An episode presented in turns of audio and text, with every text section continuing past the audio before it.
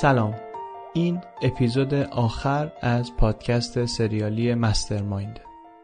مسترمایند رو از کانال بی میشنوین پادکستی که توش هر بار یک ماجرای واقعی رو که گزارشش توی یک رسانه معتبر انگلیسی زبان چاپ شده به فارسی تعریف می‌کنیم. داستان قسمت دوازدهم کانال بی داستان طولانی و پیچیده و بسیار هیجان انگیزی بود به اسم مسترمایند که در هفت اپیزود تعریف شد. این داستان رو از ماه مارس 2016 اون رتلیف به صورت سریالی در هفت قسمت در مجله آنلاین آتاویست منتشر کرد. ماجراش ماجرایی که هنوز داغه هنوز دورورش خیلی حرف هست و قصهش هنوز ادامه داره. اگر اپیزودهای قبلی مسترمایند رو نشنیدین پیشنهاد می‌کنم از اونجا شروع کنین. بعد بیاین سراغ این اپیزود آخر. طبق معمول اول یک مرور کوتاه می‌کنیم به آنچه گذشت. بعد میریم سراغ قصه امروز.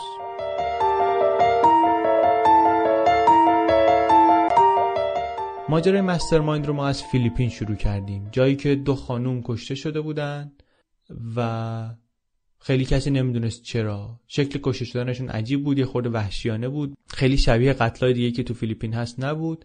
بعدا دیدیم که پلیس مبارزه با مواد مخدر آمریکا دنبال این پرونده رفته فیلیپین. و بعدا نهایتا دیدیم که یک آدمی به اسم جوزف هانتر که به اتهامات دیگری دستگیر شده در پوکت تایلند به این قتل ها مرتبطه. چیزی که کم کم معلوم شد این بود که هانتر آدم اصلی قصه نیست. آدم اصلی قصه که هانتر براش کار می‌کنه یا می‌کرده کسی به اسم پاول لرو که مسترمایند و مغز متفکر این قصه اونه. لرو الان در بازداشت پلیس آمریکاست. همکاری کرده با پلیس آمریکا برای اینکه جوزف هانتر رو بگیرن آدمکشایی رو که برای هانتر کار کردن توی پروژه های مختلف بگیرن و یه سری آدم دیگری که قبلا برای لرو مستقیم یا غیر مستقیم کار کرده بودن رو دستگیر کنن. بعد دیدیم که لرو سالها یک تجارت موفق آنلاین برای فروش دارو در آمریکا رو میگردون تجارتی که خودش شروع کرده بود خودش برنامه پشتش رو نوشته بود. و شرکت های در سرتاسر سر دنیا داشت که عملیات روزانش رو اداره می‌کردن دارو رو از داروخانه آمریکایی میرسوندن به دست مشتری آمریکایی با نسخه پزشک آمریکایی بدون اینکه این وسط کسی از اینها کس دیگری رو ببینه. همه چی آنلاین بود. با این تجارتی که یه بخشهایش هم غیر قانونی بود خیلی خیلی پولدار شد و خیلی قدرت به دست آورد. خودش این مدت در فیلیپین زندگی می‌کرد. بعد دیدیم که وارد کارهای دیگری شد. بعد دیدیم که این آدم قبلا آدم اینطوری نبوده. آدمی بوده که در نوجوانی خوره کامپیوتر بوده و عشق برنامه نویسی بوده و رفته دنبال اینکه کد نویسی یاد بگیره خیلی زود و بعد دیدیم که بزرگتر که شده در جوانی آدمی بوده با دغدغه های خیلی آبرومند و قابل دفاع دغدغه حریم شخصی نگران اینکه پرایوسی کاربرها از بین میره. اون موقعی که کسی نگران این چیزا نبود اول دهه 2000 نرم افزاری نوشته به اسم E4M که کمک می‌کنه که کاربرای شخصی هارد درایوشون رو رمزگذاری کنن و میگه که همه باید این کارو بکنن ما باید از اطلاعاتمون محافظت کنیم و از این صحبت ها.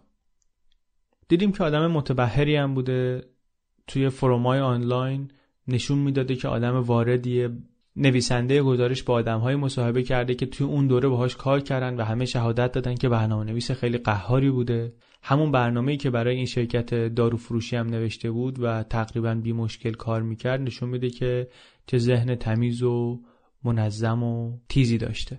بعد کم کم دیدیم که وارد چه مسیرهای متفاوتی شده. معاملات فلزات گرانبها در آفریقا قاچاق طلا بهره برداری از منابع کمیاب جنگلی در آفریقا. یه سری معاملات خیلی عجیب غریب دیگه توی آفریقا. وارد جنگ های قبیله در سومالی شده. دیدیم که یه قبیله رو تو سومالی مسلح کرده با اسلحه هایی که از هنگ کنگ بهشون قاچاق می‌کرده براشون میبرده. و بعضیا میگن که می‌خواسته مالدیو رو اشغال کنه. دیدیم که هی پولش که بیشتر می شده قدرتش بیشتر می شده نقشه هاش بلند پروازانه تر می شده و طمعش برای کار خلاف بیشتر می شده و نهایتا وقتی که به نظر می رسید که خودش رو برای همیشه از تیررس پلیس دور کرده و اگه در جای خیلی امنی داره به سر می‌بره همین کار دستش میده و میفته توی تلهی که براش گذاشتن و دنبال یه معامله خیلی چرب مواد مخدر میره لیبریا اونجا دستگیر میشه. در مسیری که دارن میارنش نیویورک میگه که من حاضرم با پلیس همکاری کنم که بتونین آدمایی رو که بر من کار می‌کردن بگیرین و بعد وارد این پروژه طولانی مدت و دقیق دامگذاری تلهگذاری با پلیس آمریکا میشه. ماجرای این تلهگذاری ها رو هم شنیدیم. شنیدیم که دو تا قتل سوری داشتن ترتیب می‌دادن. دو تا پروژه آدمکشی سوری قلابی. یکی مثلا یه پلیس رو بکشن یه خبرچین رو بکشن. همزمان دیدیم یه سری آدم دیگه رو سر کار گذاشته بودی که ما می‌خوایم یه محموله شیشه خیلی مرغوب از کره شمالی از تولیدات کره شمالی بخریم. بیاریم نیویورک. یه سری آدم هم سر کار اون پرونده بودن و نهایت همه این آدما و اون آدم کشا و یه سری آدمای دیگه که براش کار می‌کردن در جاهای مختلف دنیا دستگیر میشن.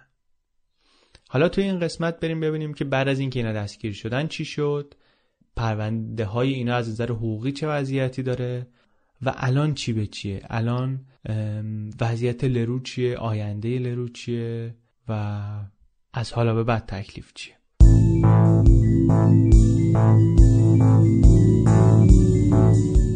کانال بی قسمت دوازده اپیزود هفت در انتظار حرکت بعدی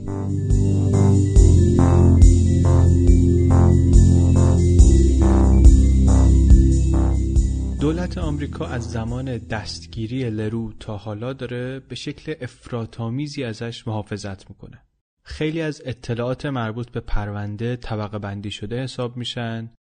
جای لرو، اسم وکلاش و یه سری اطلاعات اینتری رو فقط مقامات قانونی می‌دونن و یه سری از این چیزا.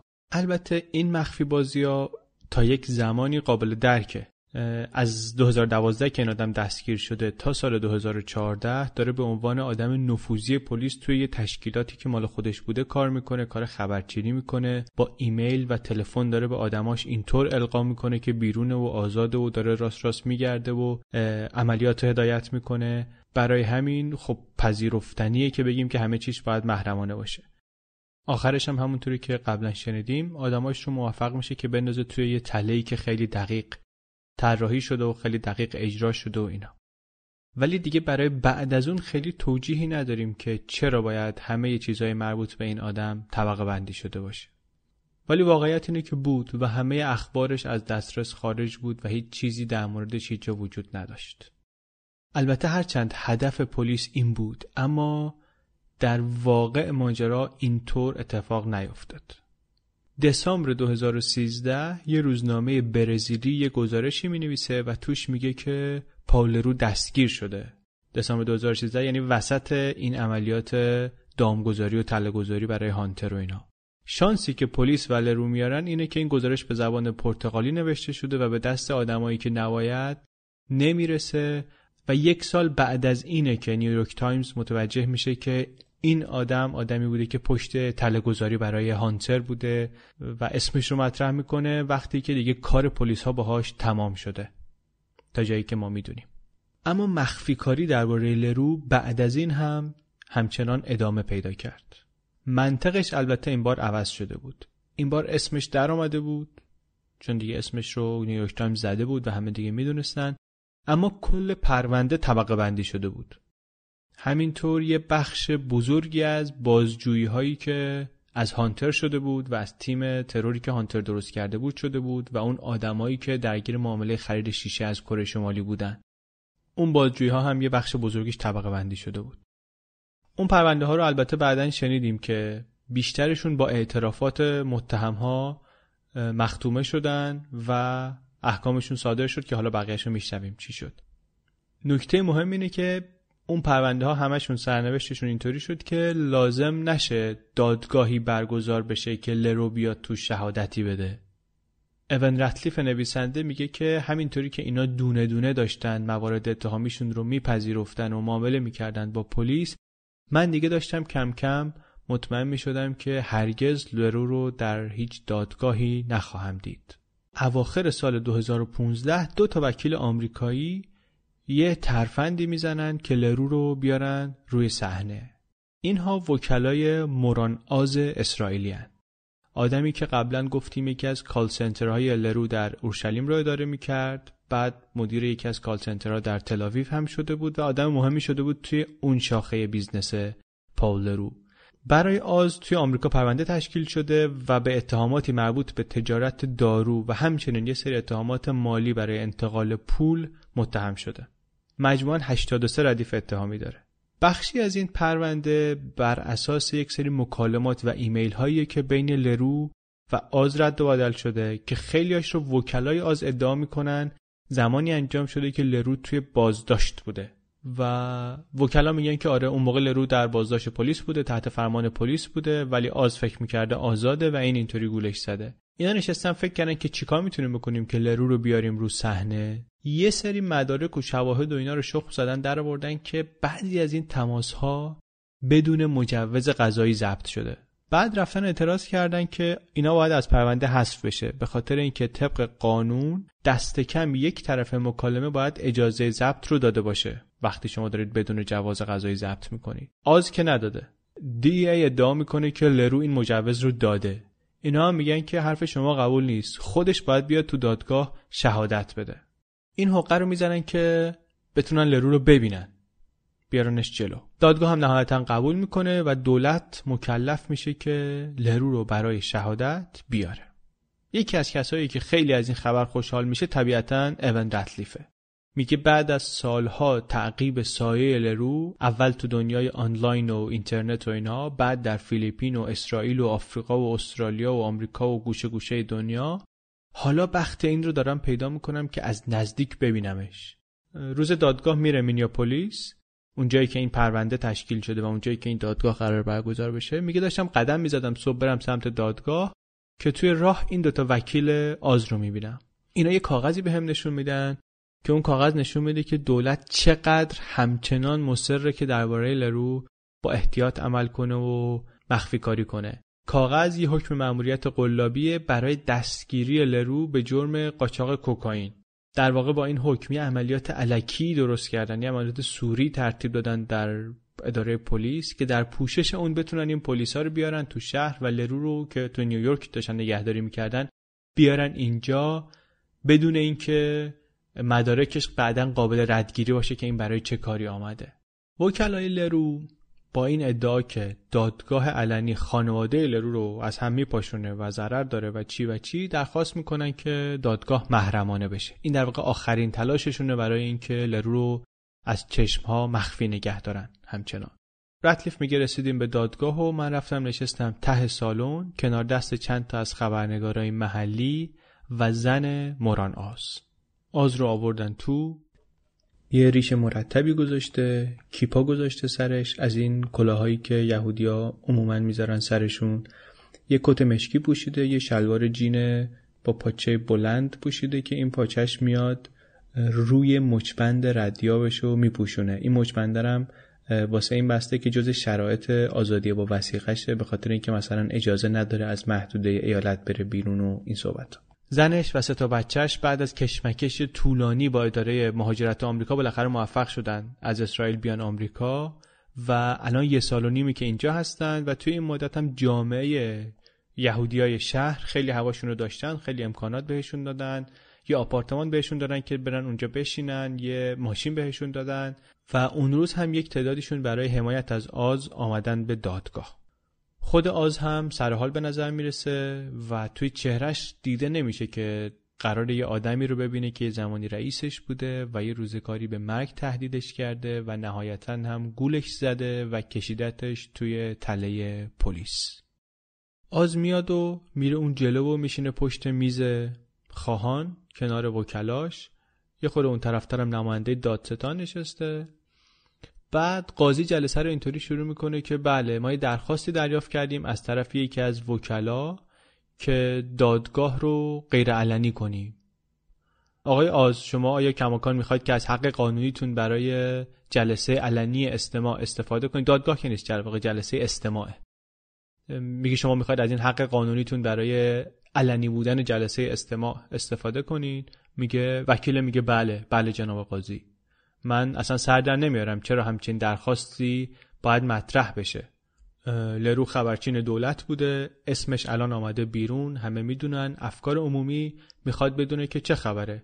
همین الان نمایندگان رسانه ها در دادگاه هستند خانواده آقای آز در دادگاه هستند و رقب نشستن و من منطق این درخواست رو نمی‌فهمم. معمولا این دولته که می‌خواد اینجور جلسات استماع رو غیر علنی کنه نه وکیل یک شخص.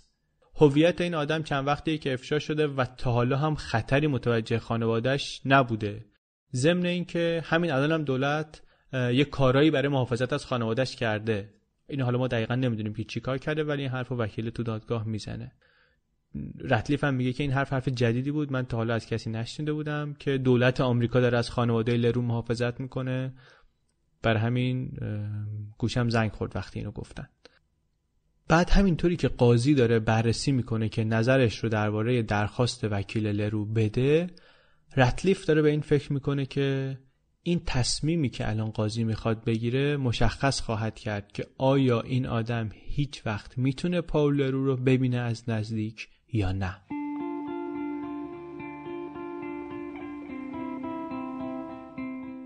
اون رتلیف تلاش خیلی زیادی کرده که ببینه چرا توی پرونده لرو این همه مخفی کاری هست از طرف دولت.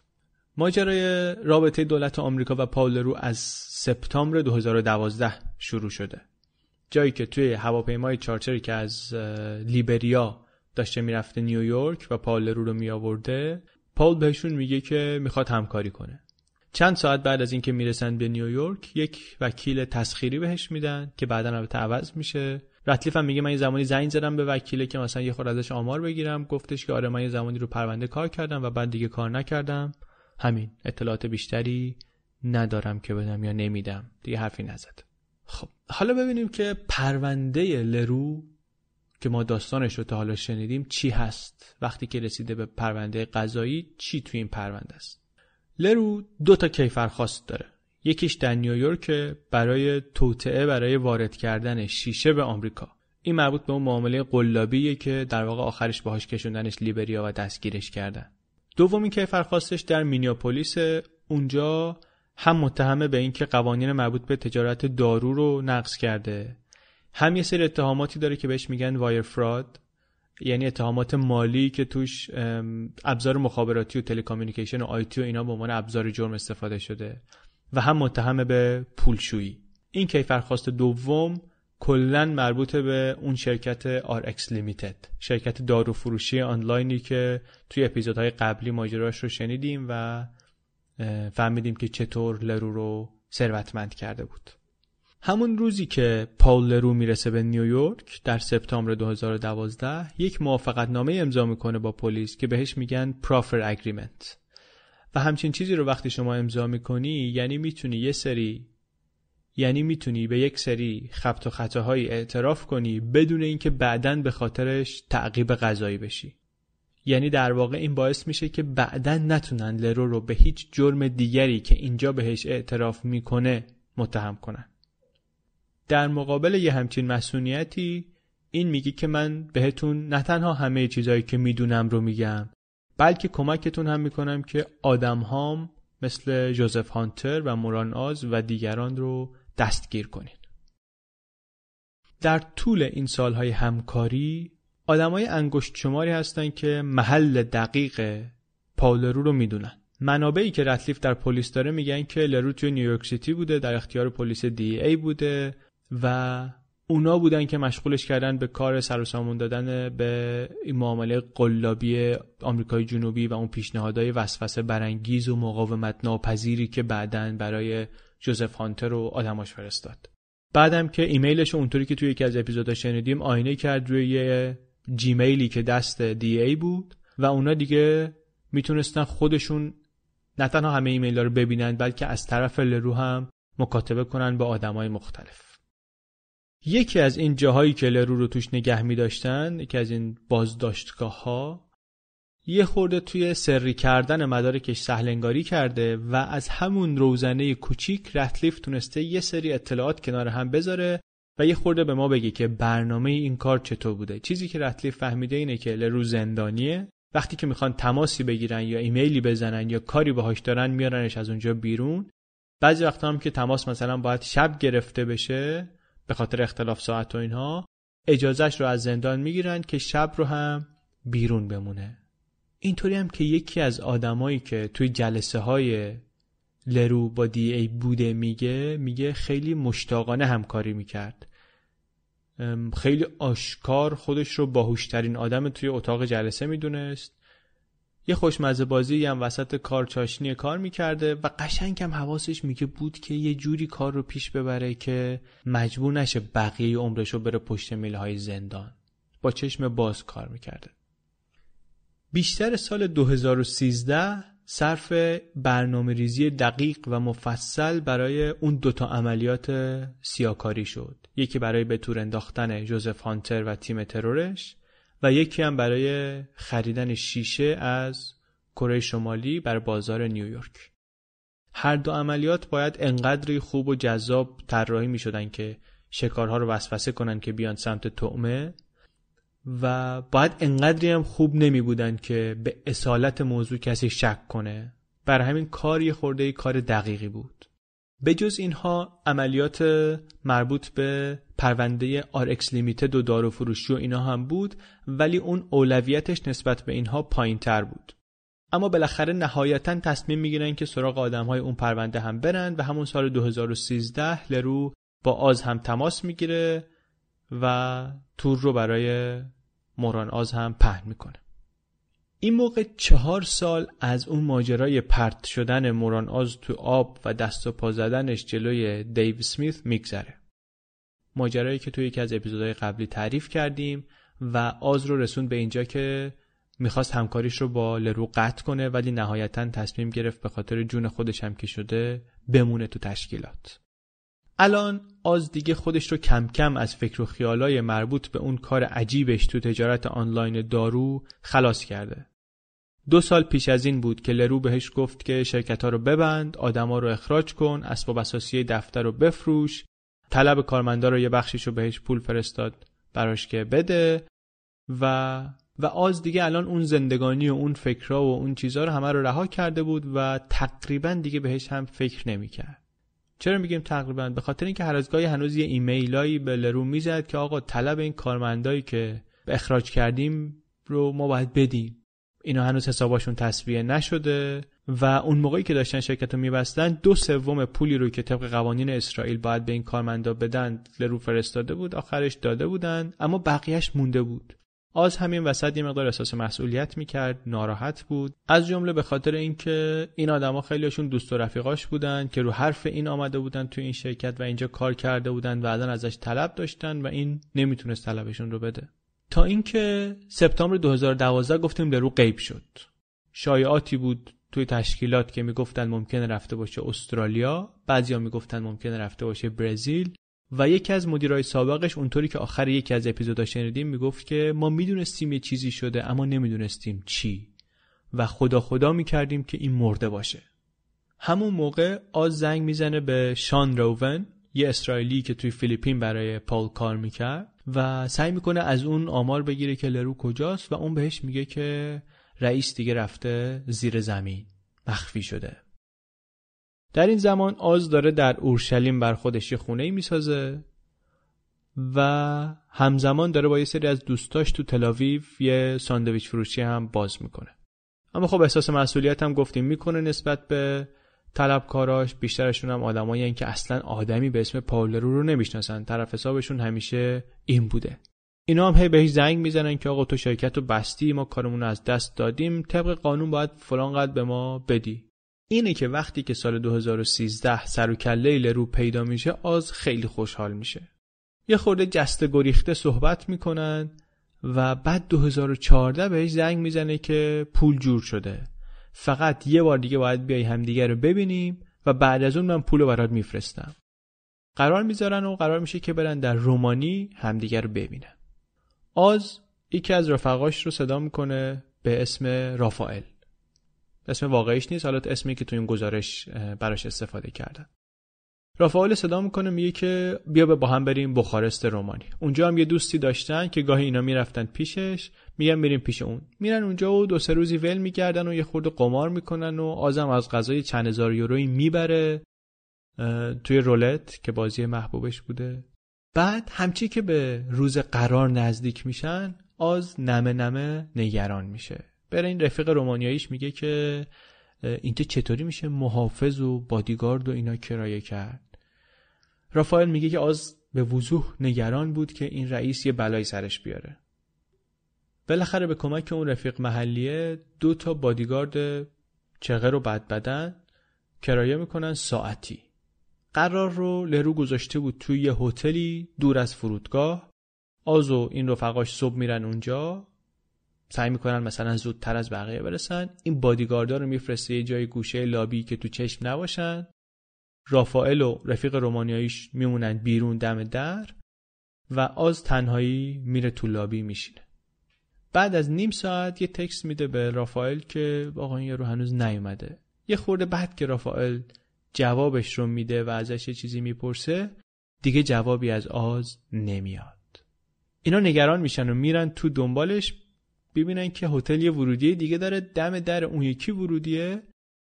آز هست دورش رو هم یه سری آدم گرفتن که آز میگه اینا پلیسای لباس شخصی هم و می‌خوان منو ببرن. کلانتری بازداشتگاه پلیس اداره پلیس برای چند تا سوال جواب. اون بادیگاردا هم تا دیدن هواپسه دومشون رو گذاشتن رو کولشون و زدن به چاک. پلیسا به رافائل و اون رفیق سومشون میگن که شما هم با ما بیاین پاسگاه. اونجا چند تا سوال جواب داریم. بعدش هم همه رو سوار ماشین شخصی می‌کنن با پلاک شخصی یه ماشین قدیمی. و تو ماشین آز وحشت زده برمیگرده به این رفقاش به ابری میگه که ببین اینا حتی لباس پلیس هم ندارن ماشینشون هم شخصیه. من فکر کنم اینا آدمای لرو هن. کار ما ساخته است. اینه که وقتی که می‌رسن به پاسگاه پلیس خیال اینا یکم راحت میشه. اون رفیق محلیشون هم میره یه وکیل رومانیایی برای آز پیدا می‌کنه. رافائل هم سری میره هتل پاسپورت ها رو بیاره و خیلی هم خوشبینن که کل ماجرای سوء تفاهمیه. تا غروب سرتش هم میاد و اینا میرن پی زندگیشون. اما بعد که برمیگرده اداره پلیس بهش میگن که آقا دوست شما رو ما از طرف یک سازمان آمریکایی دستگیر کردیم. و بعد معلوم میشه که تنها خانومی که توی اون پلیسای لباس شخصی دم هتل دور آز وایساده بود کسی نیست به جز کیمبریل افسر اداره DEA که مغز متفکر پشت این هفت سال تحقیقاتیه که DEA داشته رو پرونده RX Limited می‌کرده. وکیل رومانیایی به رافائل میگه که شما هم جمع کن برو اسرائیل برو سراغ پدر مادر آز بهشون بگو که یه وکیل خوب دست و پا کنن به خاطر اینکه رفیقتون رو دارن می‌برن آمریکا دادگاهیش کنن.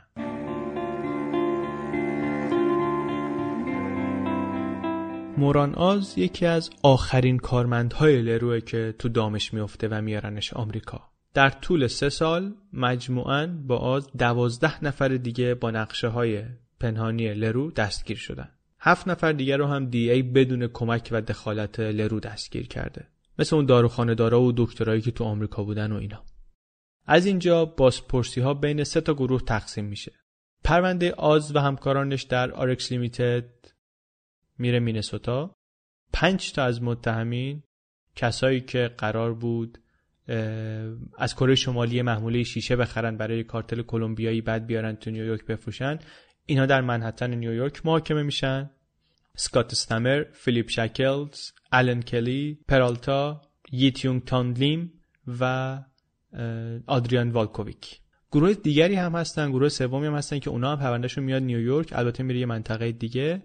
و توی این گروه جوزف هانتر هست که قبلا شنیدیم در پوکت تایلند دستگیر شده و زودم منتقل شده به نیویورک. و آدمایی که توی اون تیم تروری بودن که هانتر درست کرده بود.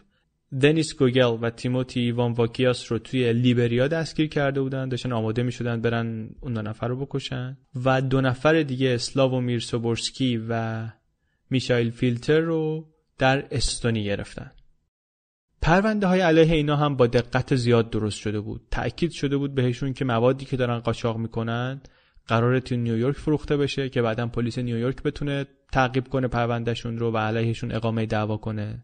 تا جایی که تونسته بودن جلساتشون با اینها رو ضبط کرده بودن که نشه زیری چیزی زد و گذاشته بودن که نقشه ترور تقریبا تا مرز کامل شدن پیش بره که نشون بدن که متهمین واقعا آماده و مصمم بودن که تا تای خط برن وکیل تسخیری جوزف هانتر امیدوار بود که بتونه از سابقه و تاریخچه پاول لرو و هانتر یه دستاویزی برای دفاع از موکلش پیدا کنه. در ژانویه 2015 از قاضی درخواست کرد که از این بابا رفع اتهام بشه به خاطر اینکه این مجبور شده به این کارها و تنها دلیلی که باعث شده هانتر همراهی کنه با پاول لرو این بوده که اگه نمی‌کرده میکشتتش. هانتر گفته که سالها قبل سر یه معامله طلا در مالی لرو تهدید کرد که خودم و خانوادم رو می‌کشه. بعد این وکیله می نویسه که این آقای ایکس چون اون موقع هنوز نمی‌تونستن به اسم لرو اشاره کنن یک آدمهایی از همکارانش رو قبلا به قتل رسونده و تعدادی از همکاران سابقشون کاملا در جریان این مسئله هستند. برای ما جای تعجبه که چطور مأمورین قانون از چنین آدمی استفاده می‌کنن که برای آدمی که قبلا به کشتن تهدیدش کرده دامگذاری کنه. بعد میگه که انتخاب دیگه برای هانتر نمونده بود. یا باید انتخاب می‌کرد که با اینا همکاری کنه یا باید خودش و خانوادهش کشته می‌شدن. دولت البته در مقابل میگه که این ادعای درستی نیست. ولی لولو اون فامیل لرو که مفصل با رتلیف صحبت کرده و خیلی خوب از بچگی میشناختش و بعدها هم در تشکیلات باهاش کار کرده میگه که حرف هانتر درباره این تهدیدها راسته. سر معامله طلا در مالی واقعا تهدیدش کرده بود که خودش و خانوادهش رو می‌کشه. اما دولت میگه که اون ماجرای تهدیدها خیلی قدیمیه و الان دیگه شرایط اونطوری نبود. هانتر می‌تونست کارش رو ول کنه یا اصلا می‌تونست بیاد پیش پلیس. چند هفته بعد بدون اینکه قاضی جوابی به این درخواست وکیل هانتر بده هانتر اتهاماتش رو پذیرفت. در طول یک سال و نیم بعد شبیه همین اتفاق برای بقیه هم های هانتر هم افتاد. دو تاشون به توطعه برای ترور پلیس اعتراف کردند 20 سال حکم گرفتن فیلتر فقط به خاطر مراقبت از اون هواپیمای حامل کوکائین هشت سال حکم گرفت و سوبورسکی هم هنوز منتظره که حکمش اعلام بشه. آدریان والکوویک کسی که فرمانده میدان عملیات قاچاق محموله شیشه بود. کمی بیش از نه سال حکم گرفت. پرالتا اون بارمنی که شده بود واسطه کار لرو و تیونگتان لیم چینی هفت سال و نیم حکم گرفت. بقیه هم یعنی استمرز و فیلیپ شکل و لیم هنوز حکمشون صادر نشده. منتظر حکمه. هنگ کنگ هم که یه زمانی ها به عملیات مالی تشکیلات لرو بود یه سری از این اسرائیلیا رو محاکمه کرده. شولمان که این گنجای طلا ذخیره های طلا رو مدیریت می‌کرد در دو اتهام جرمش رو پذیرفته و پنج سال حکم گرفته. گاویش و چند تا اسرائیلی دیگه گفتن ما هیچی نمی‌دونستیم اصلا نمی‌دونستیم طلاها از کجا میان و از این حرفا. اما اونا هم به همین جرمای مشابه شولمان محاکمه شدند و مجموعا 4 5 سال زندان گرفتن. اما از بین این اسرائیلیا حداقل دو تاشون با وساطت یک کسی که حاضر نشد با رتلیف حرف بزنه پیش از موعد آزاد شدن از زندان هنگ کنگ و برگشتن اسرائیل. جوزف هانتر در زمان انتشار قسمت آخر گزارش اون رتلیف هنوز منتظر حکم بود و رتلیف نوشته بود که برای هر کدوم از این قتل ها و جرائم مواد مخدری که این بهشون اعتراف کرده ممکنه که حبس ابد بگیره. بعد از اینکه قسمت اول پادکست ما پخش شد یه خبری منتشر شد که نشون می‌داد که حکم هانتر اعلام شده. ما توی یه پستی توی وبلاگ پادکست کانال بی این خبر رو تعریف کردیم. کلش رو می‌تونین اونجا بخونین. ولی خلاصش اینه که دفاعیات هانتر دو تا پایه داشت. یکی اینکه متهم از ترس اینکه رئیسش بکشتش دستوراتش رو اجرا کرده و یکی دیگه همین که هانتر به خاطر زمان خدمتش در ارتش و مشارکتش در جنگ عراق و و یه سری عملیات طبقه بندی شده دیگری که از نام بردنشون معذوره دچار سندروم PTSD شده. اختلال استرسی پس از زایعه روانی گرفته. یه چیزی که خیلی شایع بین کهن سربازا بین کسایی که از جنگ برمیان و اینا. و این باعث تقویت حس ترس شده تو این آدم و کاری کردی که تهدیدهای لرو مؤثرتر هم باشن. وکیل خلاصه از این سابقه هم استفاده می‌کنه بعد میگه که آقای لرو پول داره کلی آشنای با نفوذ داره سر تا سر جهان و از همه مهمتر این که می‌دونه هانتر کجا زندگی می‌کنه و می‌تونه بهش دسترسی داشته باشه. برای همین هانتر میترسیده و در نتیجه دستوراتش رو اجرا می‌کرده. توی همون پست وبلاگ توضیح دادیم که البته بازپرس در مقابلش میگه که اولا آقای هانتر قبلا یه بار از پیش لرو رفته بود و بعدا با پیشنهاد حقوق بالاتر برگشته بود. پس نشون میده که ترک کردن کارش نشدنی نبوده. بعدم این که پیش آمده بود که یه سری کارهای رو قبلا قبول نکنه بدون اینکه عواقبی براش داشته باشه. درباره PTSD هم گفتن. حالا میفرستیم علائمش رو بررسی کنن و اینا. اما کلی آدم هستن که PTSD دارن ولی راه نمیفتن این طرف اون طرف آدم بکشن. ضمن اینکه رابطه علی وجود نداره بین PTSD داشتن و این برنامه‌ریزی های دقیق و طرحهای پیچیده که این آدم داشته میچیده برای کشتن آدمای مختلف. در نهایت خلاصه قاضی توضیحات دادستان و توضیحات بازپرس رو میپذیره ولی میگه که با توجه به سابقه نظامی این آدم و با توجه به اینکه خودش مسئولیتش رو قبول کرده و با توجه به اینکه 51 سالشه 20 سال بهش بیشتر حکم نمیده. حالا برگردیم به گزارش اوان رتلیف. این میگه که سوالی که برای من پیش آمده بود بعد از دیدن همه دستاوردهای پلیس از همکاری با لرو همه که البته نه اون بخشی که در دسترس افکار عمومی گذاشته شده بود این بود که واقعا ته این قضیه چی گیر دولت اومد. دی ای یه جنایتکار بین المللی رو گرفت که چندین سال دنبالش بود و براش جایزه تعیین کرده بود. بعد چند سال دیگه وقت و کلی منابع و هزینه صرف این کرد که چند نفر از زیر دستای این آدم رو بگیره. و در نتیجه این کمک ها سه نفر آدم تحویل گرفت که دوتاشون نظامی های سابق آمریکایی هن و آماده هستن که یک پلیس آمریکایی رو ترور کنن و هشت نفر دیگه بهشون داد که با کمال میل و رغبت آمادن که مواد قاچاق کنن به آمریکا. این همه دستاورداشونه. اما خب دی ای می‌دونه که پاولرو شخصا دستور قتل حداقل 6 یا 7 نفر آدم رو داده. می‌دونه که مسترمایند اینه. اینه که مغز متفکر پشت عملیاتی که چند برابر بزرگتر و پیچیده تر از این کارهایی هستن که این نوچه های لنگه بلنگش می‌خواستن انجام بدن. واقعا آیا این دستاورد میارزیده به این هزینه ها یکی از حیرت انگیزترین چیزها احتمالا این وسط ماجرای قتل وحشیانه کاترین لی اون دلال ملک فیلیپینی که ماجراش رو تو اپیزود اول مسترمان شنیدیم. ما می‌دونیم که مامورای دی ای چند ماه بعد از اعتراف هانتر پا شدن رفتن فیلیپین اونجا پرونده این قتل رو بررسی کردن و اطلاعاتی جمع کردن که نهایتا منجر شده به دستگیری دو نفر آمریکایی که هانتر برای این ترور استخدام کرده بوده و از غذا گفتیم از کیفیت کارشون و از شلختگیشون هم ناراضی بوده. این دوتا الان دستگیر شدن این دوتا الان تو زندانن و منتظر حکم. اما آدمی که به این دوتا نفری 35 هزار دلار داده بود برای ترور کاترین لی پاولرو بود. آدمی هم که نقشه رو کشیده بود و اسلحه ها و امکانات رو براشون تهیه کرده بود هانتر بود. حالا این دوتا لرو و هانتر هیچ کدومشون تو پرونده هاشون هیچ اتهامی در مورد این قتل ندارن. وکیلای اون آدم کشا میگن که حتی خیلی امیدی نیست که بشه لرو و هانتر رو به عنوان شاهد اون پرونده ها احضار کرد. اصلا انگار این دوتا هیچ ربطی به اون ماجرا نداشتن. ولی این مزدورایی که رفتن کشتنشون به احتمال زیاد برای مجازات اعدام محاکمه میشن.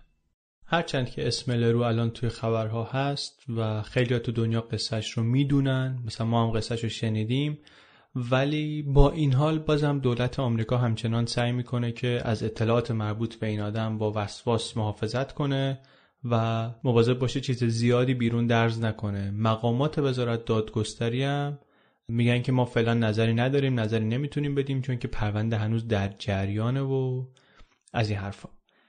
مجموعه اینها باعث شده که خیلی فکر کنن که یه چیز بزرگتری اینجا در جریانه یک چیزی مهمتر از این عملیات تلگذاری پشت این محرمان بازی و سری بازی و اینها هست.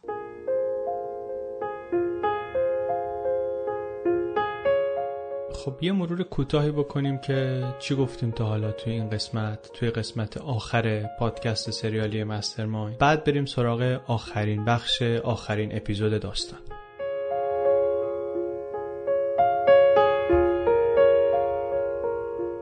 توی این قصه در مورد این شنیدیم که آره دولت خیلی سعی کرده که محافظت کنه از اطلاعات مربوط به لرو و سعی کرده تا جایی که می‌تونه این آدم رو نیاره جلوی صحنه. اما دو تا وکیل آمریکایی که وکلای موران آز اسرائیلی بودن مدیر کال سنتر لرو در اورشلیم و تلاویو این وکلای ترفندی زدند که لرو رو بیارن رو صحنه به عنوان شاهد توی یه پرونده فرعی که مطرح کرده بودن یه درخواست فرعی که اصل درخواست خودش خیلی مهم نبود. موضوع مهم براشون این بود که بتونن لرو رو بیارن جلوی آدم ها در چشم انظار عمومی افکار عمومی و ازش چند تا سوال جواب بپرسن و دنیا بفهمه که این آدم کیه و اهمیتش چیه.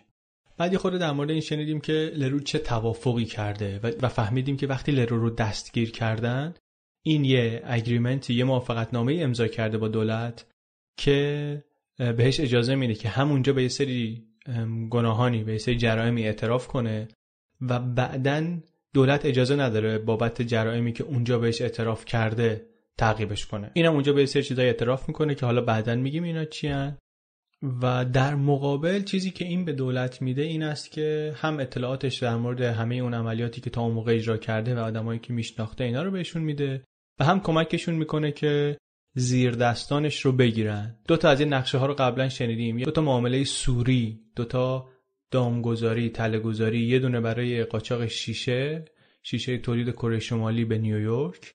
یه سری آدم درگیر اون ماجرا شدن. یه سری آدم هم درگیر پرونده ترور کردن دو تا آدم خیالی دو تا شخصیت غیر واقعی یه پلیس آمریکایی و یه خبرچی قصه ای که قبلا نشنیده بودیم این بود که اینا بعدا تصمیم می‌گیرن که حالا که لرو اینجا هست و می‌تونیم سراغ پرونده RX Limited هم بریم اون شرکت داروفروشی آنلاین و مدیرای اونا رو هم بگیریم از جمله این اسرائیلیایی که توی اسرائیل بودن و مهمتر از همشون موران آز رو با اون تماس می‌گیره لرو میگه که آقا طلبی که من بهت داشتم و تو داشتی به کارمندای سابق اونجا پول آماده است. من ببینم تو رومانی و پول بعد از اون بهت میدم. اینم پا میشه میره رومانی خودش هم اولی خود مشکوک هست ولی اونجا بالاخره میگیرنش و بعدش میارنش آمریکا. اون دوتا پرونده گفتیم در نیویورک داره پیگیری میشه. پرونده RX Limited در مینیاپولیس. بعد نکته جالب دیگه که فهمیدیم این بود که هانتر و آدمای دیگه که توی اون پرونده بودن تقریبا همشون اعتراف کردند و حکمایی گرفتن که چندان هم سنگین نیست و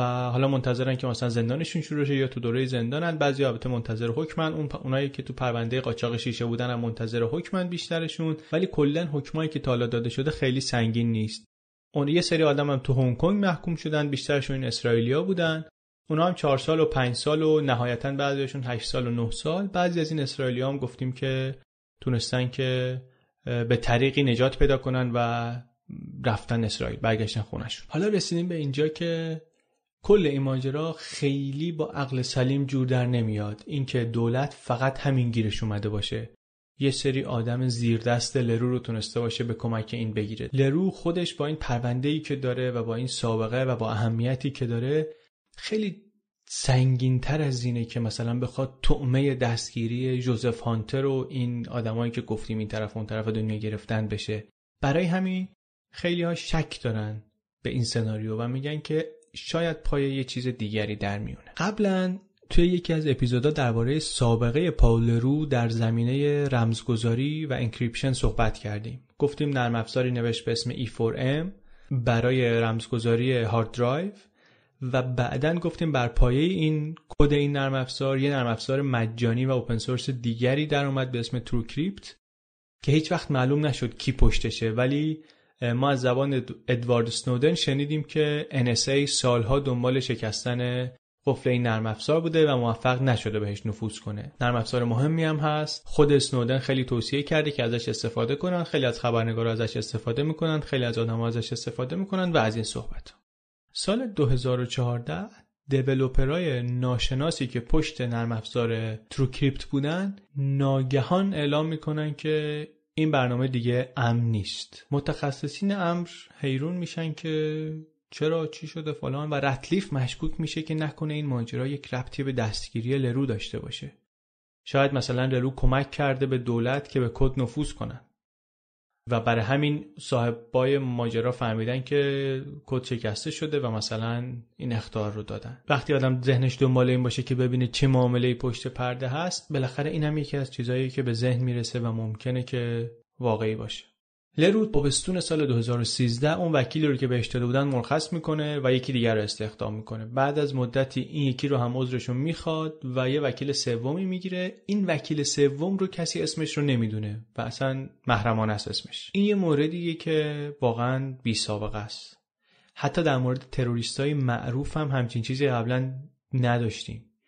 به قول وکیل موراناز میگه که اینکه اسم متهم رو همه بدونن و رسانه‌ای شده باشه اما اسم وکیلش محرمانه بمونه اصلا مزهکه موران آز اسرائیلی دو ماه اول بعد از دستگیریش رو توی یه زندان شلوغی در رومانی موند. با هفت نفر دیگه توی یه سلول کوچیک بود یکی از هم هم همونجا سکته کرد و مرد. شرایطش خیلی شرایط خوبی نبود به گفته خودش. بعد خانوادهش یه وکیل رومانیایی گرفتن که مثلا جلوی استردادش رو بگیرن. همه اون جلسه ها البته به رومانیایی برگزار می‌شد و آز خیلی نمی‌فهمید چی به چیه فقط فهمید که آخرش اون همه تلاشی کردن به جایی نرسید و اینو گفتن نباید بفرستیمت نیویورک چیزی که برای آز عجیب بود و احتمالا برای خیلی از ما هم جالبه حداقل اینه که چرا دولت آمریکا از لرو استفاده کرده که آز رو بندازه به تله؟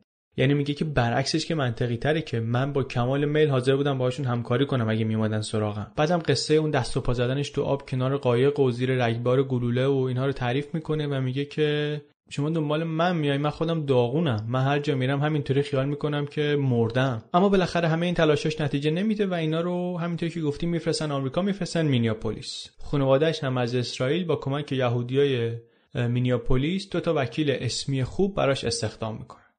که همینایی که گفتیم این ترفند رو زده بودن که لرو رو نهایتا بکشن جلوی صحنه. رتلیف طبیعتا میره دیدن این وکیل ها اینا در واقع نماینده تنها متهم مهم این پرونده هستن که تصمیم گرفته از خودش دفاعی بکنه. یکیشون یه آدمی به اسم فرایدبرگ. یک مرد پرحرفیه با قبقب مبسوط موهای نرم و نحیف قهوه‌ای روشن. آدم شوختبی هم هست. و این دلنشینی محضرش احتمالا در موفقیتش توی چند تا پرونده جنایی سطح بالایی که توی شهر قبلا کار کرده بهش خیلی کمک کردن. اون یکی یه آدمی به اسم ریچمن. آدم توداریه آدم آرومیه. موهای مرتب خاکستری داره فرق باز کرده کنار موهاش. لبخند معدبانه کمابیش زورکی داره می‌زنه و این آدمیه که بیشتر کار سنگین این پرونده رو انجام داده. و میگه که این پرونده پرونده فوق العاده عظیمیه. از نظر حجم ده ها میلیون صفحه مدرک تو این پرونده هست. کلی کشتی باید بگیریم با شبکه روابط اینترنتی و تلفنی و حسابهای بانکی و این چیزهایی که همه به هم وصلن و همه تو همن. البته اینا داره به رتلیف میگه که خودش می‌دونه این چیزها رو چون خودش خودش این کارا رو کرده. بجز آز آدمای دیگه ای هم توی این کیفرخواست اسمشون آمده. دو تاشون از همکارای آز هن که توی اسرائیلن و هنوز آزادن یکیشون کسیه که پلیس فیلیپین گرفتتش تو نوبت استرداده که بیاد آمریکا. یکی یه اسرائیلی به اسم عمر بزالل که کارهای لاجستیک شرکت رو می‌کرده شرکت RX Limited رو می‌کرده و تقریبا همزمان با آز اینم کشوندنش رومانی. و بعد 2014 آوردنش آمریکا بعد با یه وسیقه آزاد شده رفته زندان موقتی و از اونجا به نظر می‌رسه در رفته و احتمالا از آمریکا هم خارج شده و خیلی دیگه کسی ازش خبری نداره. یکی دیگه هم هست به اسم جاناتان وال. این اینم اعتراف کرده. این یه اسرائیلی آمریکاییه که تو فیلیپین مدیر یکی از کال سنترهای لرو بود. بعدا توی کنتاکی گرفتنش البته تو آمریکا گرفتنش. چند سال قبل آمده بود آمریکا و از اینجا برای لرو تأمین تجهیزات می‌کرد اصطلاحا. هرچی می‌خواستیم براش می‌خرید. ماشین سرور کامپیوتر وسایل قواسی هواپیمای شخصی هرچی توی این دستگیری ها سه تا دکتر هم دستگیر شده بودن پزشکایی که برای این شرکت نسخه می و دو تا داروخانه دار یکی از این داروخانه دارای تاجری بود اهل دیترویت به اسم بابوبای پاتل. که اتفاقا چند وقت بعد از این سر یه پرونده دیگه ای که اونم درباره کلاهبرداری دارویی بود ولی هیچ ربطی به RX Limited نداشت محکوم شد. این دوتا وکیل ریچمن و فرایدبرگ وکلای آز. گفتیم در واقع دارن از تنها آدم مهم این پرونده که تصمیم گرفته از خودش دفاع کنه دفاع می‌کنه. آز یه سری چیزایی رو قبول کرده. گفته که بله من اون شرکت اسرائیلی رو اداره می‌کردم. می‌دونستم که این شرکت متعلق به گروه RX Limited ه که چندین میلیون دارو فروخته و صدها میلیون دلار پول درآورده. آدرس ایمیل من توی خیلی از ایمیل هایی که تو مدارک پرونده هست آمده اما آز میگه که اولا که به من گفته بودن و من فکر می‌کردم که همه کارهای این شرکت قانونیه. بعدش هم این که ایمیل من ایمیل شخصی نبود. خیلی توی اداره ایمیل من رو داشتن و برای کارهای شرکت از اون ایمیل استفاده می‌کردن. در واقع ایمیل دفتر بود. بعد اون ماجرای قایق و شلیک و دیو اسمیت و اینا رو میگه به وکلا که مثلا تهدید شده و اینها و اینا فکر می‌کنن که ماجرای خوبیه و میشه از این استفاده کرد روش کار کرد که بله این به خاطر تهدیدات قبلی و از ترس با لرو کار می‌کرده. شبیه همون ادعایی که وکلای هانتر کردن. اما گیر اصلی اینها اینه که چجوری لرو رو بکشیم دادگاه. ریچمن میگه که دولت نمی‌خواد این آدم بیاد جلوی صحنه. به خاطر اینکه من فکر می‌کنم دولت خجالت می‌کشه که از همچین آدمی به عنوان خبرچین استفاده کرده و باهاش همکاری کرده. می‌خوان که اعتراف نکنن که لرو کمکشون کرده. این موقع است که گفتیم ریچمن اون ترفندی رو می‌زنه که به ضبط مکالمات بدون رضایت حداقل یکی از طرفین اعتراض کنه و بگه که مثلا دولت اگر می‌خواد ثابت کنه که لرو اجازه ضبط مکالمات رو داده باید بیارتش دادگاه و این قسم بخوره و زیر قسم شهادت بده و از این صحبت. بعد 15 ژانویه قاضی حکمش رو اعلام می‌کنه که بله این درخواستی که اینا کردن برای احضار پاول رو مورد تاییده. اینجوریه که برمیگردیم به اونجایی که این اپیزودو باهاش شروع کردیم. اوائل ماه مارس ایون رتلیف نویسنده گزارش مسترمایند عقب سالن دادگاه نشسته کنار خبرنگارای محلی و همسر موران آز و دل تو دلش نیست که ببینه که آیا قاضی با درخواست دقیقه 90 لرو یا وکلای لرو یا وکیل لرو موافقت می‌کنه و دادگاه رو غیر علنی می‌کنه به خواست اینا یا اینکه این آدم بالاخره می‌تونه پاول لرو رو از نزدیک ببینه.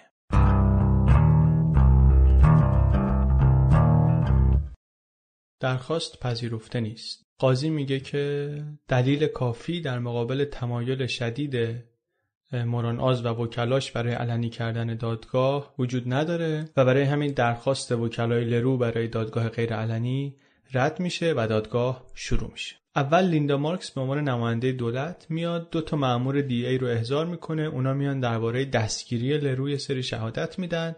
بعد قاضی رو می‌کنه به ریچمن اونم میگه که جناب قاضی we would call Paul Calder Leroux.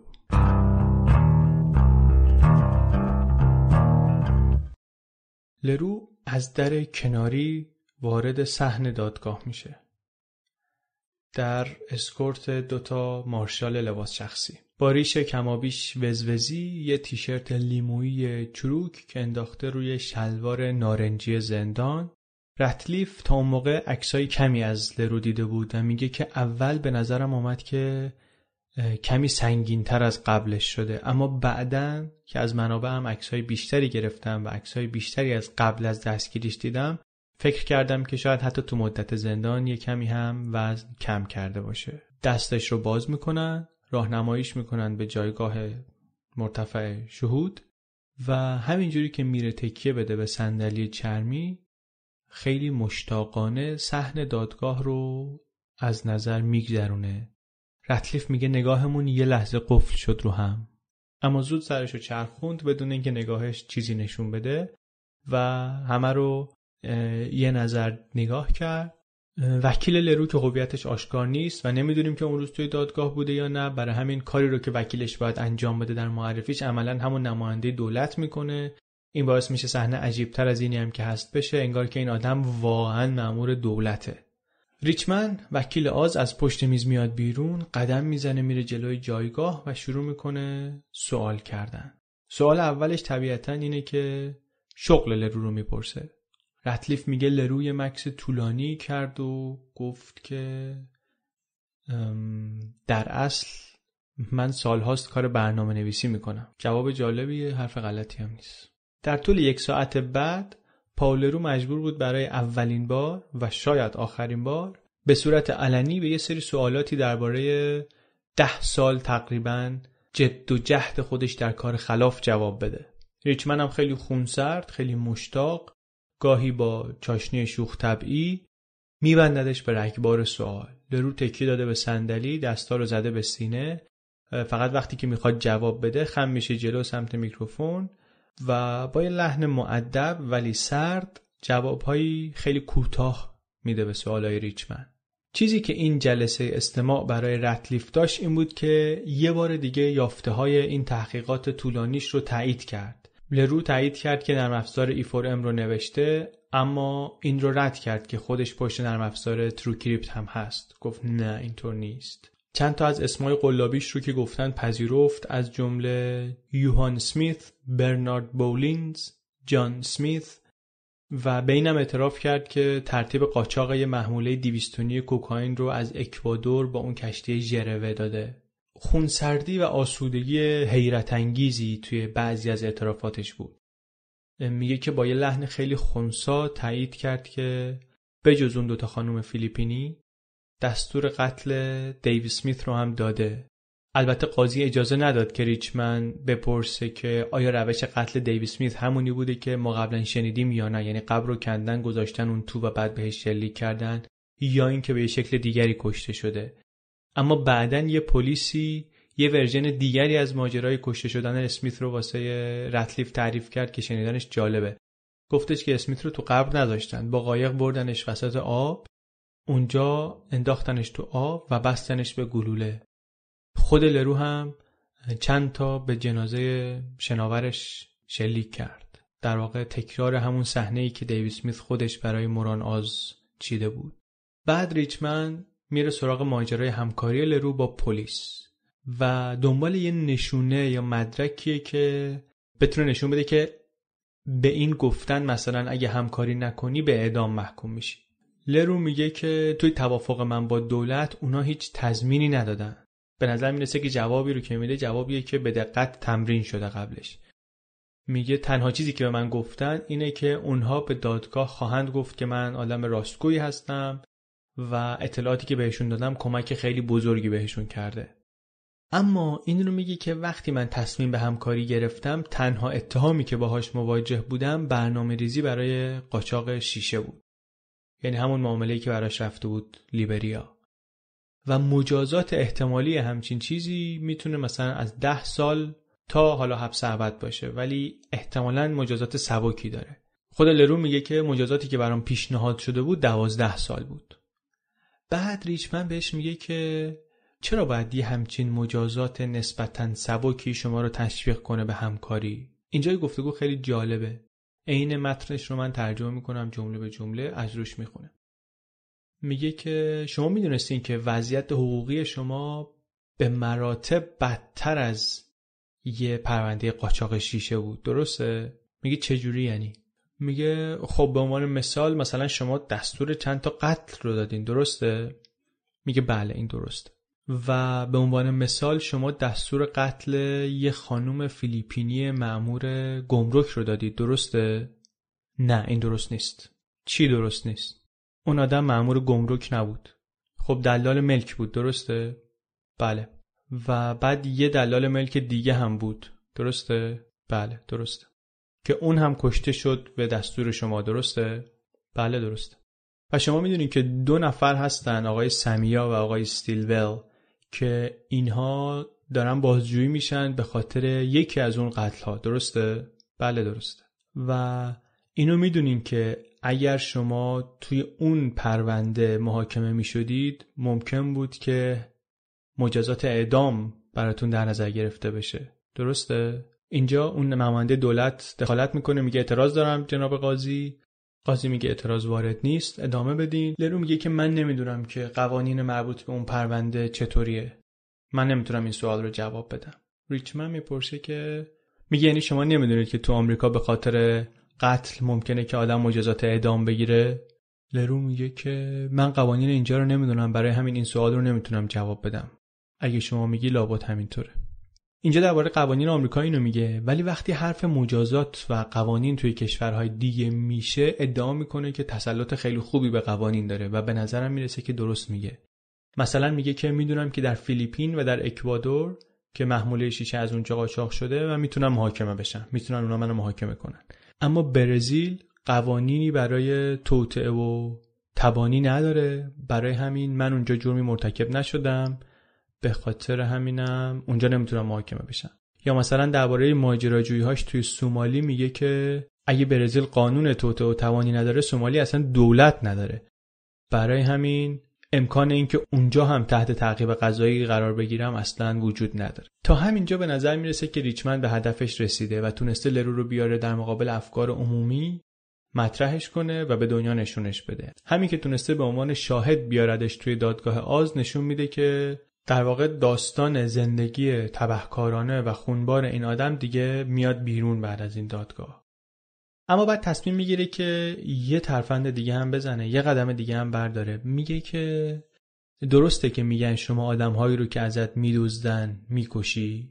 میگه این دیگه اقراقه. ریچمن دیگه کارش تموم شده.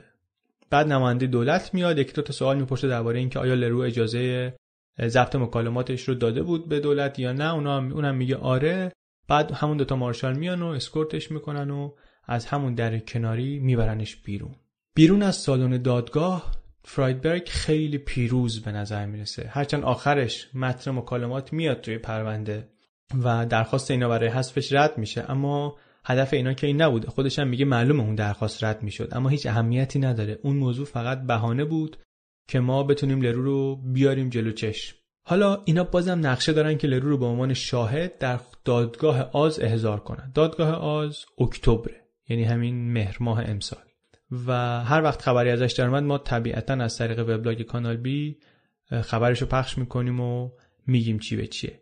احتمالا خبرش هیچ جای دیگه به فارسی منتشر نخواهد شد. کما که قصه خود لرو هم با همه اهمیتش و با همه بزرگیش تا جایی که من می‌دونم تا حالا هیچ جا به فارسی گفته نشد. اما یه بمب خبری دیگری هم توی شهادت لرو بود. من خودم آخرین پاراگراف های این قسمت آخر گزارش مسترمایند رو تا حالا نخونده بودم و گذاشته بودم که هیجان دونستن آخر ماجرا برای خودم هم حفظ بشه و اینو مثلا همون موقع ضبط بفهمم. این تیکه الان که نگاهش کردم خیلی برای ما جالبتر هم میشه. توی یه بخشی از مراسم که نماینده دولت داره فهرست جرائمی رو که لرو خودش بهشون اعتراف کرده می‌خونه یه موردی هست که کلا جدیده و همه رو میخکوب می‌کنه. لرو به فروش تکنولوژی به ایران اعتراف می‌کنه. اصل متن موارد اتهامی رو می‌ذاریم توی وبلاگ پادکست کانال بی فایل کامل اونجا میشه دید. توی بند چهار اونجا نوشته که از سال 2009 تا سپتامبر 2012 یعنی میشه از 88 تا 91 پاول لرو به انواع مختلف تجهیزات، تکنولوژی و خدمات فنی از ایالات متحده به ایران و به دولت ایران صادر کرده. اون دوتا پلیسی هم که با نامهای مستعار جادی و سول با رتلیف حرف زدن بعدا جداگانه تایید کردن که لرو ادعا کرده که سیستم های راهبری موشک به ایران فروخته. سیستم های هدایت موشک. رتلیف این تیکه اطلاعات رو می‌ذاره کنار قطعات دیگری که از کارمندهای سابق لرو شنیده بود. که آره این این اواخر در خاورمیانه و شمال آفریقا شروع کرده بود به یه ماجراجویی های جدید. از جمله که رو فرستاده بود پاکستان. اونجا آمار خرید و فروش اسلحه رو بگیره و از این جور چیزا. و این پلیسا این رو هم میگن که اون موقعی که گفت که آدم های زیر دستم رو کمک می‌کنم بگیرین این قول رو هم به دولت آمریکا داد که آمار طرف های ایرانیش رو بهشون بده. اطلاعات بیش از این دیگه میره تو دسته اطلاعات طبقه بندی شده. سال میگه من حتی مطمئن نیستم که این اطلاعات لرو واقعا به درد آمریکایی‌ها خورده باشه. ادعای بلند پروازانش این بود که داره مستقیما با یه جنرالی در سپاه طرف میشه و اینکه ایرانیا دنبال توسعه فناوری موشکی با کاربرد هسته‌ای هستند و از این جور صحبت‌ها. اما سال میگه همچین چیزی اگر صحت داشت می‌شد خبر صفحه اول همه روزنامه ها یه چیزی که توی آدمهایی که توی اون فضا هستن خیلی معموله اینه که عموما خودشون رو خیلی بزرگتر از اونی که هستن می‌بینن و امر به خودشون مشتبه میشه بعضی وقتا. ولی این موضوع پرونده پالرو از اون قسمتاییشه که به نظر می‌رسه از حالا به بعد بیشتر در موردش بشنویم.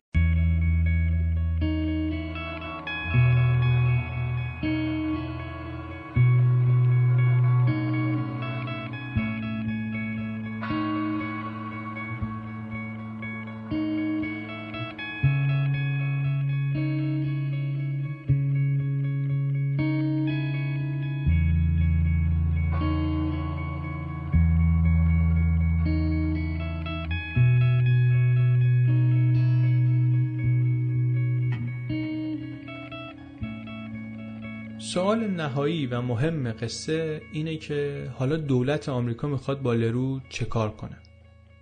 همه آدمای سابق لرو که برای این گزارش با رتلیف صحبت کردن به جواب این سوال فکر می‌کنن.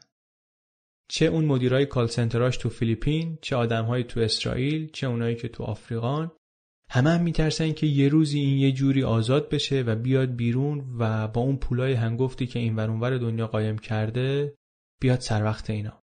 از ترس همچین روزی هم هست که بیشتر آدمایی که برای این گزارش مصاحبه کردن خواستن که اسمشون برده نشه. و البته همین کار گزارش نویسی و فکت چکینگ راستی آزمایی اینا رو برای رتلیف و همکاراش بسیار بسیار مشکل کرده. مصاحبه هایی که رتلیف کرده درباره این گزارش رو هم اگه این طرف و اون طرف گوش بدین می‌بینین که چنین مشکلی چقدر دردسر ایجاد می‌کنه؟ وقتی قرار گزارشت مثلا توی جای درست حسابی منتشر بشه و هر نقل قول و ادعایی باید قابل اثبات باشه و مثلا نمیشه همینجوری هر چیزی رو نوشت خیلی کار پیچیده ای شده گزارش دادن این ماجرا. یه قسمتی از پرونده لرو اما بعد از همین جلسه استماع از حالت محرمانه خارج شده.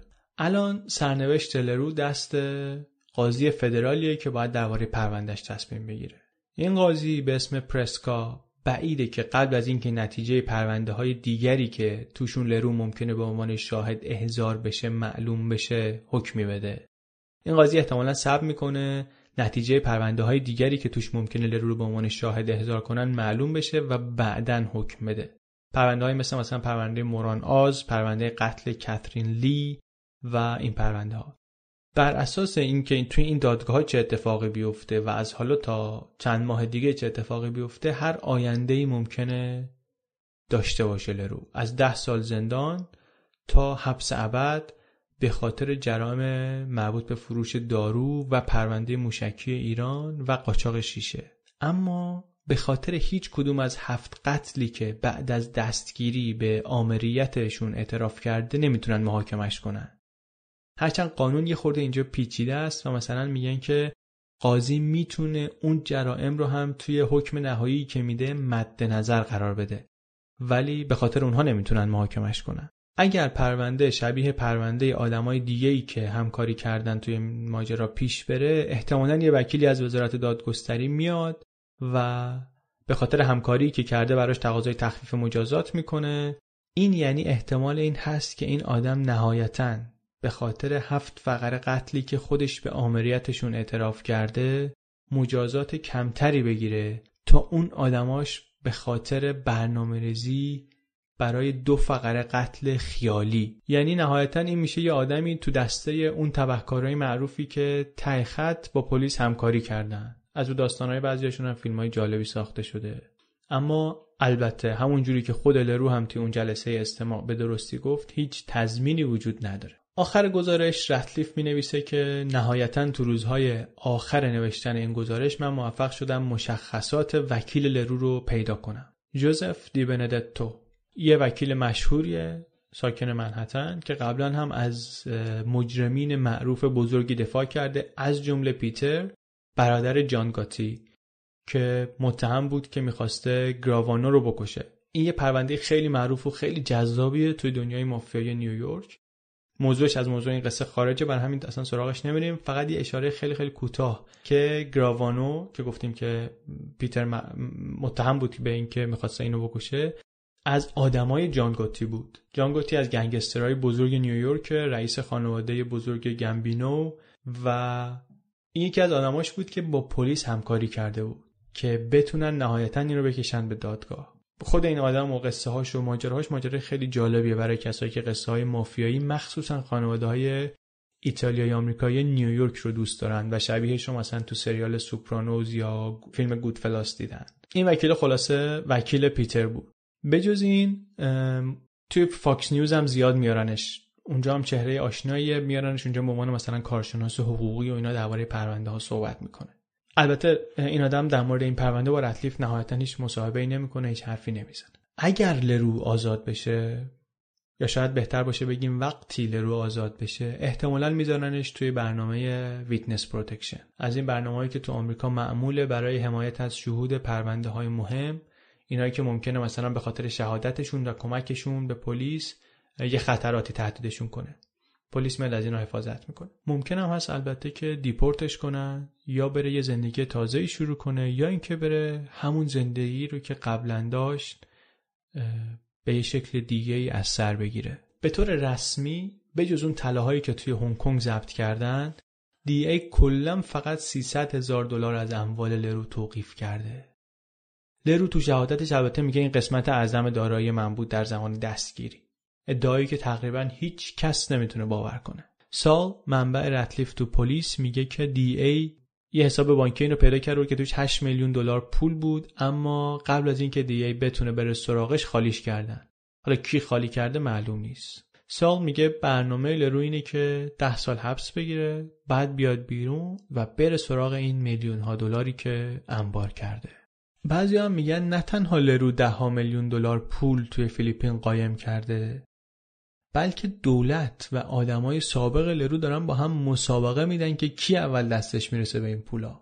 یه چیزی برای مردم فیلیپین و برای کسایی که داستان می‌دونن خیلی شبیه داستان گنج های یاماشیتا. اینا یه مجموعه از غنایم جنگی که تو جنگ جهانی دوم یه گروهی از ارتشی های ژاپن اینا رو تو جنگ جهانی دوم قایم کردن توی قارها و تونل ها و تأسیسات زیرزمینی تو فیلیپین و الان دهه هاست که آدمای ماجراجو و گنججو از سرتاسر سر دنیا میرن فیلیپین به امید پیدا کردنش و همه هم تالا دست خالی برگشتن. و و خودش قصه خیلی جالبی داره که اونم باز از ماجرای این پادکست خارجه ولی خیلی چیز عجیب غریبیه. توی فیلیپین الان گنج های لرو هم یه سرنوشتی پیدا کرده مثل گنج های یاماشیتا بجز طلا خیلی از کارمندای سابق لرو میگن کلی هم پول نقد قایم کرده. که می‌تونه با اینا امپراتوریش رو براحتی دوباره از سر بسازه. لولو یکی از کسایی که معتقد لرو حتما وقتی از زندان در بیاد میاد سر وقتش میگه فکرم نمی کنم این مدتی که مثلا با معمورین قانون کار می‌کرده تغییری توی این آدم ایجاد کرده باشه. میگه این عاشق کاری بود که می‌کرد. بیتاب این بود که بزرگترین آدم بشه. و همچین آدمی هیچ وقت این چیزها از سرش نمیافته. این یه آدمی بود که در به در دنبال بدنامی و رسوایی بود. این ما رو میرسونه به سوال دیگری که رتلیف تو ذهنش داره. و اونم این که لرو واقعا دنبال چی بود. این یکی از مهمترین سوالایی هم هست که واسه آدم پیش میاد. بعضی از آدماش هم میگن که عاشق پول بود. شیفته قدرتی بود که پول بهش میده. و دیوانوار از اینکه اینقدر پول سمتش سرازیر میشه که حتی نمی‌تونه خرجش کنه لذت می‌برد. بعضیا میگن انگیزش از یه جای عمیقتری میومد. انگار مثلا کل کارهاش انگیزه انتقامی داره. بعدم نگاه می‌کنن به کودکیش یا مثلا حالا واکنشش نسبت به اینکه اداپت شده بوده یا اینکه یه چیز دیگری که از کودکی باهاش بوده و از این صحبت رتلیف خودش میگه من همیشه فکر می‌کنم یه قسمتی از این ماجرا به برنامه نویس بودن این آدم برمیگرده. به کد نویسیش برمیگرده. اینکه غرق دنیای کد نویسی شده بود. به خاطر اینکه اونجا می‌تونست واقعیت رو اونجوری که دوست داره شکل بده. میگه من فکر می‌کنم این تلاش می‌کرد منطق برنامه نویسی رو به دنیای واقعی هم تعمین بده. برای همینم بود که نقشه دی ای به اندازه نقشه های کاری خودش براش جذاب بود.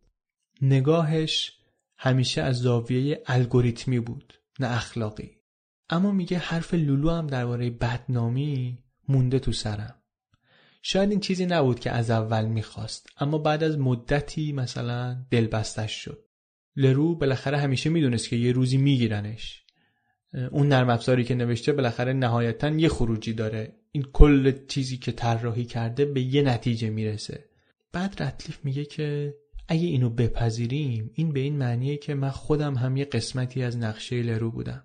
میگه دو ماه پیش رفتم دیدن یکی از کارمندای سابق لرو در اسرائیل. میگه خیلی زور زده بودم که رازیش کنم که با هم حرف بزنه. آدمی بود که کاملا از تشکیلات جدا شده و الان داره یه کار بی ربطی می‌کنه. اسمش هم توی این پرونده RX Limited نیومده. هرچند تو call center ها کار می‌کرده و آدم مهمی بوده و به نظر می‌رسه خطری تهدیدش نمی‌کنه کسی دنبالش نیست. هرچند خودش میگه که حالا حالاها آمریکا نمیرم که وقت تو دردسری نیفته رتلف میگه که من از اون پرسیدم لرو دنبال چی بود. گفت که این می‌خواست بزرگترین آدمی بشه که تا حالا دستگیر شده. میگه خدافظی که می‌کردم با این گفت که چیزی که مهمه اینه که عدالت برقرار بشه. این سزای کارهایی که کرده رو ببینه. بعد میگه خم شد رو میز به دفترچه یادداشت من اشاره کرد. گفت اگه تو این گزارشت رو چاپ کنی یعنی اون به خواستش رسیده. منم که دارم با تو حرف می‌زنم دارم کاری رو می‌کنم که اون می‌خواست. اون دنبال این بود که قصهش شنیده بشه که داره میشه.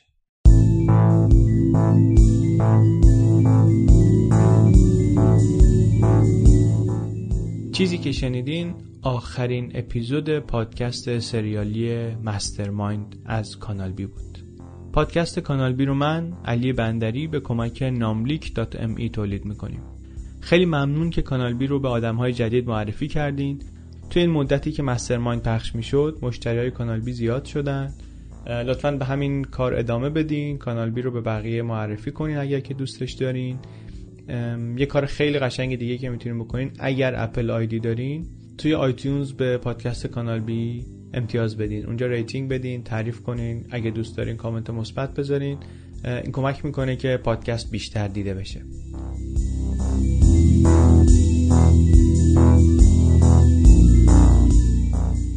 پادکست کانال بی رو در فیسبوک، توییتر و تلگرام با شناسه Channel B Podcast دنبال کنین.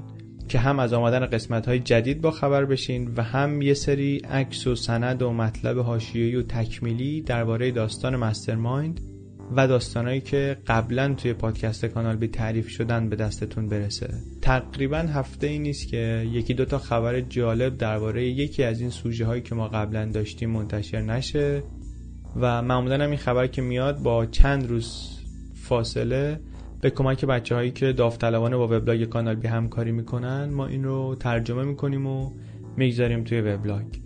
اگر که کانال بی رو هر کدوم از این جاهایی که گفتم دنبال کنین خود به خود در جریان پستای جدید وبلاگ هم قرار می‌گیریم. بعد از مسترماین دیگه دوباره ما فعلا پادکست سریالی نداریم. برمیگردیم به همون روالی که قبلا داشتیم هر دفعه یه ماجرا و حالا ببینیم دیگه اولیش کی میشه. ولی زیاد زیاد طول نمی‌کشه.